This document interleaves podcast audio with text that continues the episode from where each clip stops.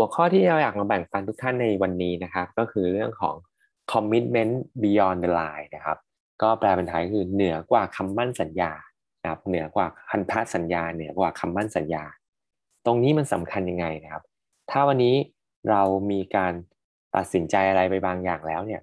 เรายังยึดมั่นกับสิ่งที่เราตัดสินใจนั้นอยู่หรือเปล่า นั่นคือพันธสัญญาที่ใหญ่มากๆนะครับเขามี ผมเคยฟังเทรนนิ่งอันนึงนะครับ จากคุณเนตันริกส์มั้งถ้าผมจำไม่ผิดนะครับ ก็คืออัพไลน์ของเราทุกคนเนาะพันธสัญญาเนี่ยเป็นสิ่งที่สำคัญมากๆนะครับ คนส่วนใหญ่ไม่ค่อยรักษาคำมั่นสัญญาหรือพันธสัญญา นั่นเป็นเหตุผลให้ทำไมคนส่วนใหญ่ถึงไม่ประสบความสำเร็จ จะมีคนส่วนน้อยเท่านั้นครับ เป็นคนที่มี commitment สูง รักษาคำมั่นสัญญาพันธสัญญาของตัวเองนะครับ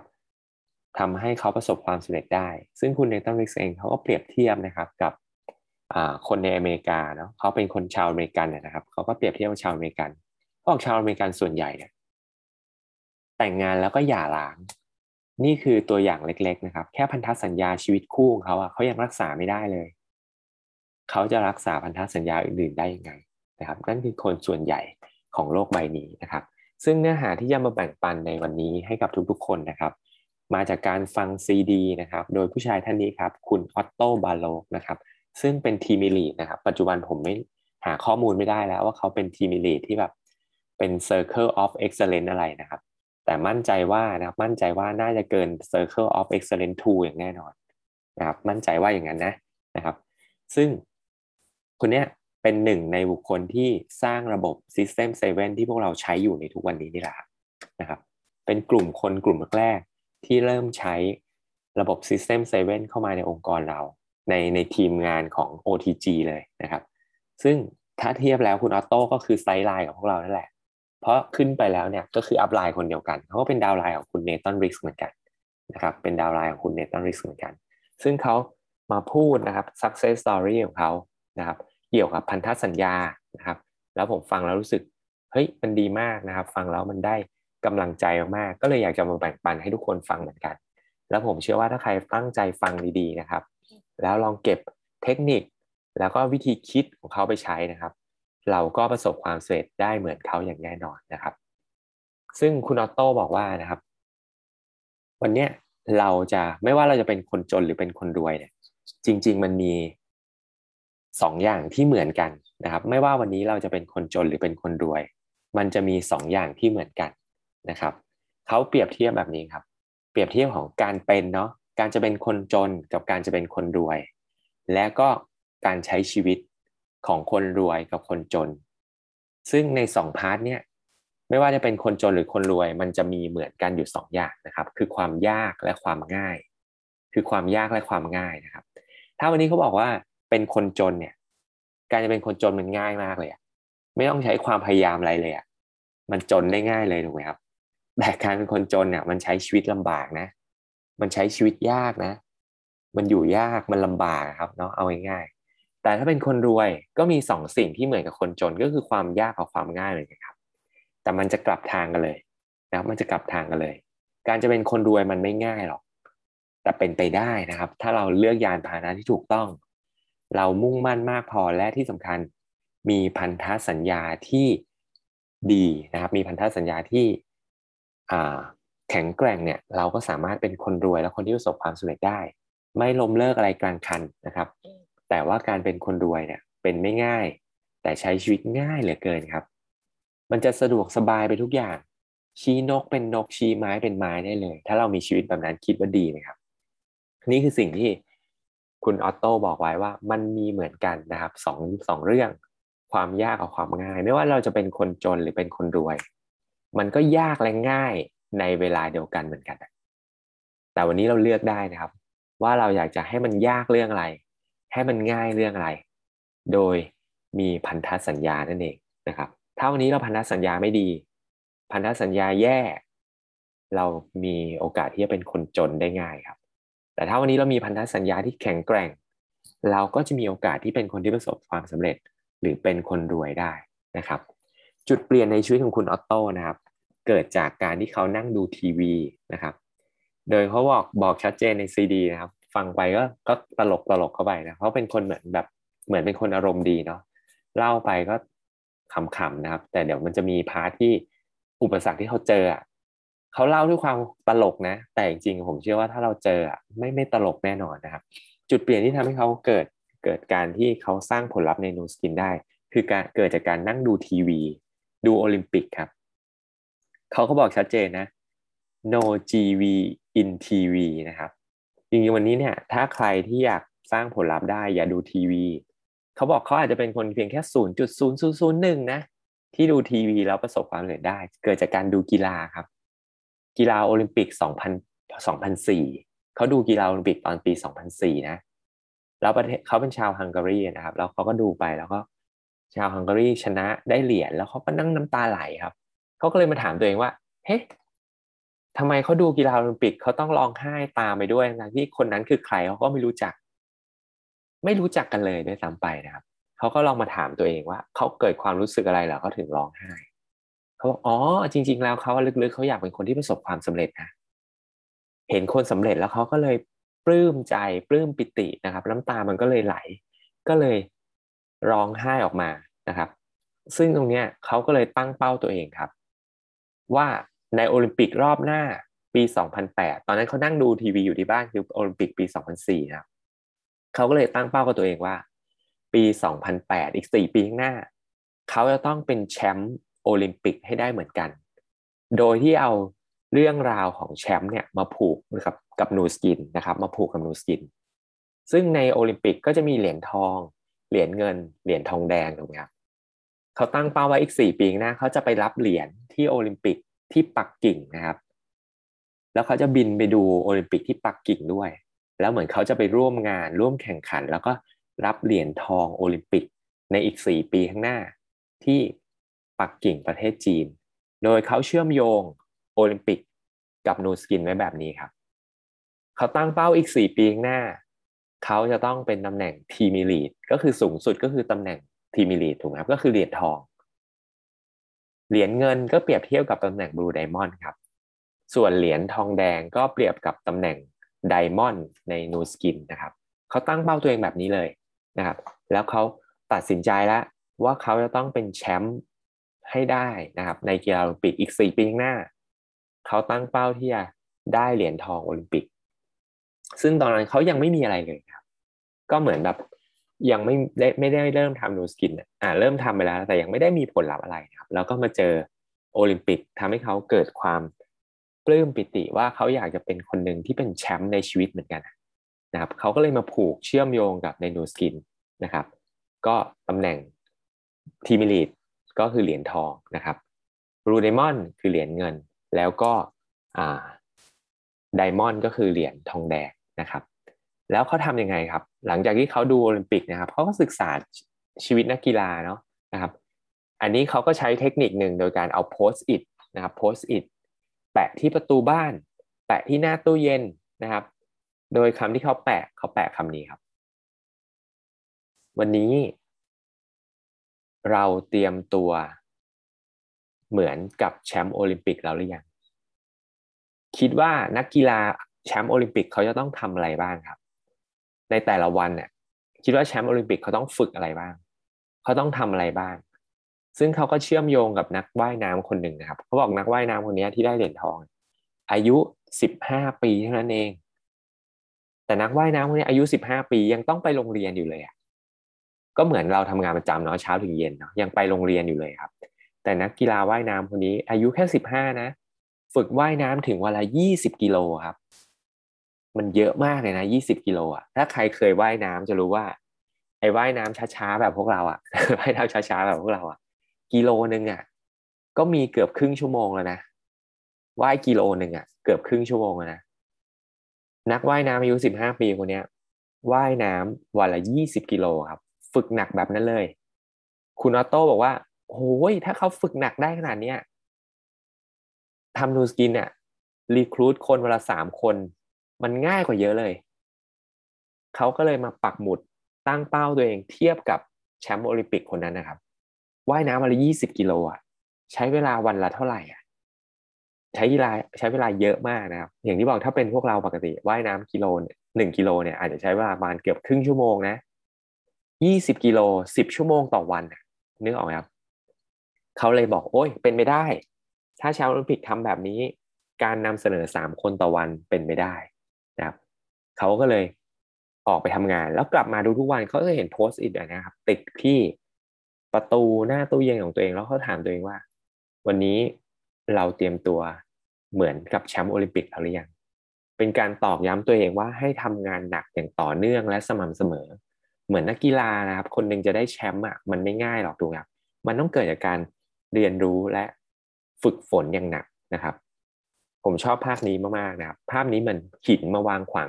ขวางถนนเราอยู่ ขวางทางเราอยู่เนาะนะผมอยากให้ทุกคนลองคิดตามนะ ว่าคิดว่าอุปสรรคอะไรอะในชีวิตเราตอนเนี้ยที่จะทำให้เราเลิกทำนูสกิน คุณคิดว่าคุณมีอุปสรรคอะไรในชีวิตตอนนี้ ถ้ามันจะทำให้เราเลิกทำ Nu Skin ได้ ลองมาฟังเรื่องราว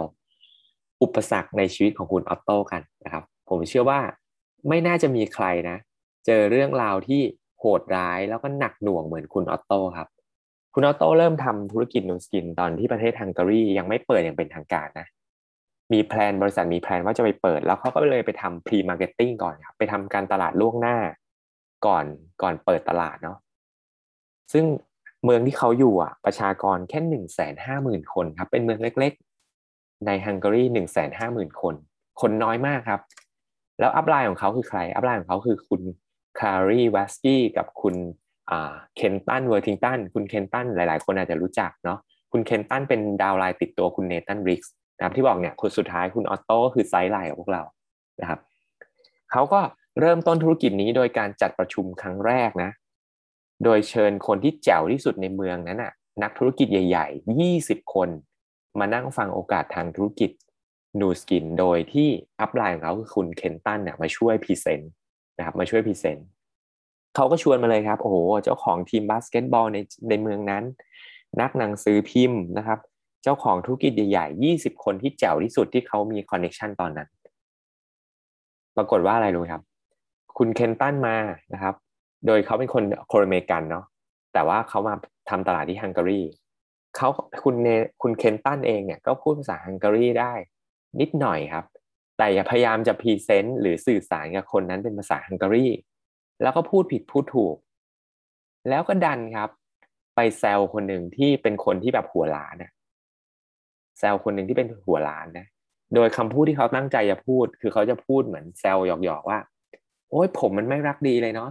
ไม่ยอมอยู่กับคนที่มีหัวที่สุดยอดเป็นคนที่ฉลาดสุดยอด เขาตั้งใจจะแซวแบบนั้นครับ แต่ด้วยภาษาที่ไม่แข็งแรง กลายเป็นพูดกลับกัน กลายเป็นแซวกับกันบอกว่า ผมมันฉลาดนะ ไม่ยอมอยู่กับคนหัวล้านโง่ๆอ่า แล้วพูดฟังดูมันตลกนะ แต่นี่คือเหตุการณ์จริงที่เกิดขึ้นในห้องประชุมที่เจ้าของกิจการ 20 คนที่ดีที่สุดในเมืองนั้น มารวมตัวกัน เกิดอะไรขึ้นครับ มีหลายคนตบโต๊ะ ยืนขึ้นมาด้วยความโมโห อะไรวะ เกิดอะไรขึ้นทำไม อะไรเนี่ย คุณมาทำอะไรกันนะครับ เช้าวันรุ่งขึ้น นักหนังสือพิมพ์ ที่บอกว่ามีมีอาชีพนักหนังสือพิมพ์ด้วยครับ เข้ามาในงานนั้น20คน เขียนข่าวเลย แล้วเป็นหนังสือพิมพ์ท้องถิ่นฉบับเดียวในเมืองนะครับ ในเมืองนั้นไม่มีหนังสือพิมพ์ฉบับอื่น มีหนังสือพิมพ์ฉบับนี้ฉบับเดียว ประโคมข่าวครับ ตีตีพิมพ์เลย บอกว่านูสกินหลอกลวง ธุรกิจที่แย่มากใช้ไม่ได้ คิดว่าไงครับ มีใครเคยเจอเรื่องเลวร้ายแบบเราไหมแบบนี้ไหมแบบคุณออตโต้ไหมนะครับ ไม่มีอย่างแน่นอน ถ้าเราเป็นคนใหม่ จัดประชุมครั้งแรกเจอเหตุการณ์อย่างนี้ เราจะทำ Nu Skin ต่อไหม คิดตามดีนะครับ ถ้าเจอเหตุการณ์แบบนี้เราจะทำ Nu Skin ต่อไหม เหตุการณ์ไม่จบเพียงเท่านี้นะครับสแกนเนอร์เนี่ยนะตอนนั้นเริ่มธุรกิจเขาเริ่มด้วยสแกนเนอร์นะครับ แล้วสแกนเนอร์ตอนนั้นเป็นรุ่นรุ่นที่หนึ่งเลยสแกนเนอร์รุ่นหนึ่งนะครับ ปัจจุบันที่เราใช้อยู่สแกนเนอร์รุ่นสามแล้วนะครับ รุ่นหนึ่งเนี่ยนะครับเขาก็ทำตลาดด้วยด้วยสแกนเนอร์ แล้วเขาก็นัดผู้มุ่งหวังมาตรวจสแกนเนอร์นะครับ นัดแล้ว confirm ลูกค้ามาอย่างดีแล้ว โดน cancel ล่วงหน้าสองชั่วโมงสามสัปดาห์ติดกันฟังไม่ผิดนะครับ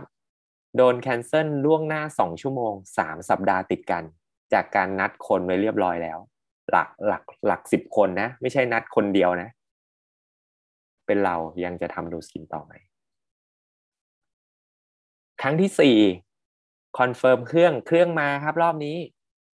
ตัว calibrate ไม่มา รุ่นหนึ่งต้องมีตัว calibrate ด้วย ตัว calibrate มาเครื่องมาถึงใช้งานไม่ได้ นัดฟาวสี่สี่ครั้งติดกัน จากการชวนคนมาตรวจสแกนเนอร์อุปสรรคของเขาไม่จบแค่นั้นครับ เขาถูก upline ที่ชวนเขามาทำธุรกิจเนี่ยโทรมาชวนให้เลิกอีกนะครับ โทรมาชวนให้เลิก ไม่ใช่คนในครอบครัวนะครับ ไม่ใช่คนรู้จัก แต่เป็น upline เลยอะ upline คนที่ชวนเราเข้าทำทำธุรกิจ Nu Skin เนี่ยมาบอกเฮ้ยเลิกเถอะ Nu Skin ไม่ work หรอกเลิกเถอะ แล้วที่สำคัญโทรไปบอก downline ทุกคนให้ด้วยนะคุณออโต้เดี๋ยวในฐานะที่ผมเป็น upline อะเดี๋ยวผมโทรไปบอก downline คุณให้ด้วย มันไม่ work หรอกธุรกิจนี้ เลิกดีกว่า เป็นไงครับ เราเคยเจออุปสรรคเรื่องเลวร้ายแบบเขาหรือเปล่า ยังไม่จบแค่นั้นครับ มีเดือนหนึ่งที่เขาปิดยอดได้นะครับ ปิดยอดได้ประมาณห้าพันแต้มเขาบอกทำห้าพันแต้ม สมัยนั้นน่ะ ปีสองพันสองพันสี่สองพันห้าทำห้าพันแต้ม ยากสุดๆเลยนะครับ นึกนึกภาพตามนะสินค้ามีไม่กี่ตัว แล้วสมัยนั้นการจะผ่านเกณฑ์ในแต่ละเดือน ต้องมีการรักษายอดส่วนตัวด้วย ต้องใส่คะแนนในยอดส่วนตัวด้วย เขาฝากเงินไปให้อัพไลน์ซื้อคะแนนใส่ยอดส่วนตัวให้ อัพไลน์ลืมซื้อ แต้มเดือนนั้นreset ใหม่ทั้งหมด คอมมิชชั่นไม่ได้สักบาท เป็นเรายังจะทำ Nu Skin ต่อไหมครับ โหดร้ายมากสิ่งที่เกิดขึ้นกับเขานะครับโหดร้ายจริง แต่เขาไม่ยอมหยุดครับ แล้วก็มีอีกหลายหลายเรื่องราวนะครับ ที่เขาเล่าเนาะเดี๋ยวผมไปเร็วๆแล้วกันครับ เวลาใกล้จะหมดแล้วนะครับ สิ่งที่ทำให้เขาตัดสินใจนะครับ เขารู้สึกว่าเฮ้ย ฉันจะต้องเป็นผู้นำที่ดีได้ ฉันจะต้องพัฒนาตัวเองนะครับ ฉันอยากจะทำให้ดาวไลน์ภูมิใจนะครับซึ่งเขาเนี่ยตอนนั้นเนี่ยนะครับเขาทำธุรกิจไปสักระยะหนึ่งเนี่ยนะครับเขาเป็นตำแหน่ง Emerald Emerald ที่มีคะแนนห้าหมื่นแต้มนะครับ Emerald ห้าหมื่นแต้ม แล้วก็แล้วก็ทำขยับตำแหน่งไปอีกนะครับจากงาน Success Olympic เขาบอกเขาเข้างาน Success Olympic เนี่ยในครั้งถัดไปเขาเกิดการตัดสินใจทุกๆ งานรอบ Success Olympic ว่ารอบต่อไปฉันจะต้องปรับตำแหน่งฉันจะต้องขึ้นตำแหน่งให้ได้ นะครับ แล้วเขาก็ได้รอบถัดไปเขาเป็นตำแหน่ง diamond นะเป็นตำแหน่ง diamond แล้วซึ่งตอนนั้นน่ะในในยุโรปตอนนั้นนะครับในยุโรปตอนนั้นเขาบอกว่ามีอ่ามี diamond แค่สองคนนะครับ มี diamond แค่สองคน แล้วก็มีอ่าเขาอะเป็น emerald นะครับ ซึ่งถือว่าเป็นอันดับสามของยุโรปเขาบอกเขาก็โอเคแล้วนะ แต่ที่บอกพอเขาเข้างาน success peak เขาก็ตัดสินใจขยับตำแหน่งนะครับ เป็น diamond ในรอบถัดไป แล้วก็ปรากฏว่าเขาก็เป็น diamond ในรอบถัดไปได้จริงจากการขึ้นงาน success peak ใช้เวลา 4 เดือนนะทุก 4 เดือนจะมี success peak เนาะใช้อีเวนต์เป็นตัวช่วยเป็นแรงเหวี่ยงในการตั้งเป้าหมายนะครับ สุดท้ายเขาสามารถเป็น blue diamond คนแรกของยุโรปได้นะครับ ภายในระยะเวลาประมาณ 3 ปีนะครับอ่าสามปีนะ เป็น blue diamond นะครับช่วงแรกลมลุกคุกคลานมากนะครับ เจออุปสรรคเยอะแยะมากมาย 3 ปีเป็น blue diamond ได้เหลือเวลาอีกหนึ่งปีครับโอลิมปิกกำลังจะเกิดขึ้นใช่ไหมครับ สุดท้ายแล้วเขาสามารถเป็น Team Elite ทันโอลิมปิกที่ปักกิ่งได้ แล้วเขาก็ไปร้านขายถ้วยรางวัลขายเหรียญรางวัลนะครับ แล้วก็ไปให้สลักชื่อบนเหรียญเลยว่าออตโต้นะครับ Team Elite Nu Skin เหรียญทองอะไรเงี้ยแล้วเขาก็บินไปร่วมกีฬาโอลิมปิกที่ปักกิ่ง แล้วเขาก็ถือว่าเป็นนักกีฬาคนแรกของโอลิมปิกงานนั้นนะครับ ที่ได้เหรียญทองคนแรกในกีฬาโอลิมปิกนะครับ นี่คือตัวอย่างของบุคคลบุคคลหนึ่งครับ ที่เจออุปสรรคต่างๆ มากมาย แต่ด้วยเขามีพันธสัญญาที่เหนือกว่าพันธสัญญาของคนทั่วไปครับทำให้เขา ตัดสินใจเดินหน้าต่อ ไม่ล้มเลิกไม่ยอมแพ้นะครับ ซึ่งอันนี้เป็นสไลด์สุดท้ายของวันนี้นะครับ ซึ่งผมชอบโค้ดโค้ดนี้มาก เขาบอกว่าแรงจูงใจนะครับหรือ motivation เนี่ย มันจะเป็นสิ่งที่ทำให้เราเริ่มต้นทำอะไรบางอย่าง แต่พันธสัญญาต่างหากล่ะนะครับ commitment ต่างหากล่ะ ที่ทำให้เรานะครับ เดินหน้าต่อไปแบบไม่หยุดนะครับแล้วผมมีความเชื่อมั่นว่าว่าถ้าเรามีพันธสัญญาที่แข็งแกร่งนะครับ เหมือนคุณออโต้ผมว่าไม่ต้องเหมือนคุณออโต้ก็ประสบความสำเร็จได้เยอะมากแล้วนะครับ แต่ถ้าเหมือนคุณออโต้จะประสบความสำเร็จขนาดไหนนะเห็นด้วยไหมครับว่าเราไม่มีใครเลยในวันนี้ที่มาฟังอยู่ตอนนี้นะครับ ผมมั่นใจไม่มีใครเลย ที่เจออุปสรรคที่หนักหนาสาหัสเท่ากับเขาอะครับ แต่เขายังสำเร็จได้อะอุปสรรคเราแบบจิบจิบไปเลยถูกไหมครับ และทำไมเราจะมีเหตุผลอะไรที่เราจะไม่ประสบความสำเร็จในธุรกิจนูสกินเหมือนกับเขาได้นะครับโอเค ก็ฝากไว้นะครับ พันธสัญญาที่เหนือกว่าพันธสัญญาเนี่ยมันจะทำให้เราประสบความสำเร็จในชีวิตได้ทุกๆเรื่องนะครับ ก็ขอให้ทุกคนประสบความสำเร็จนะครับ ก็ขอบคุณทุกคนที่เข้ามาฟังในเช้าวันนี้นะครับ สวัสดีครับ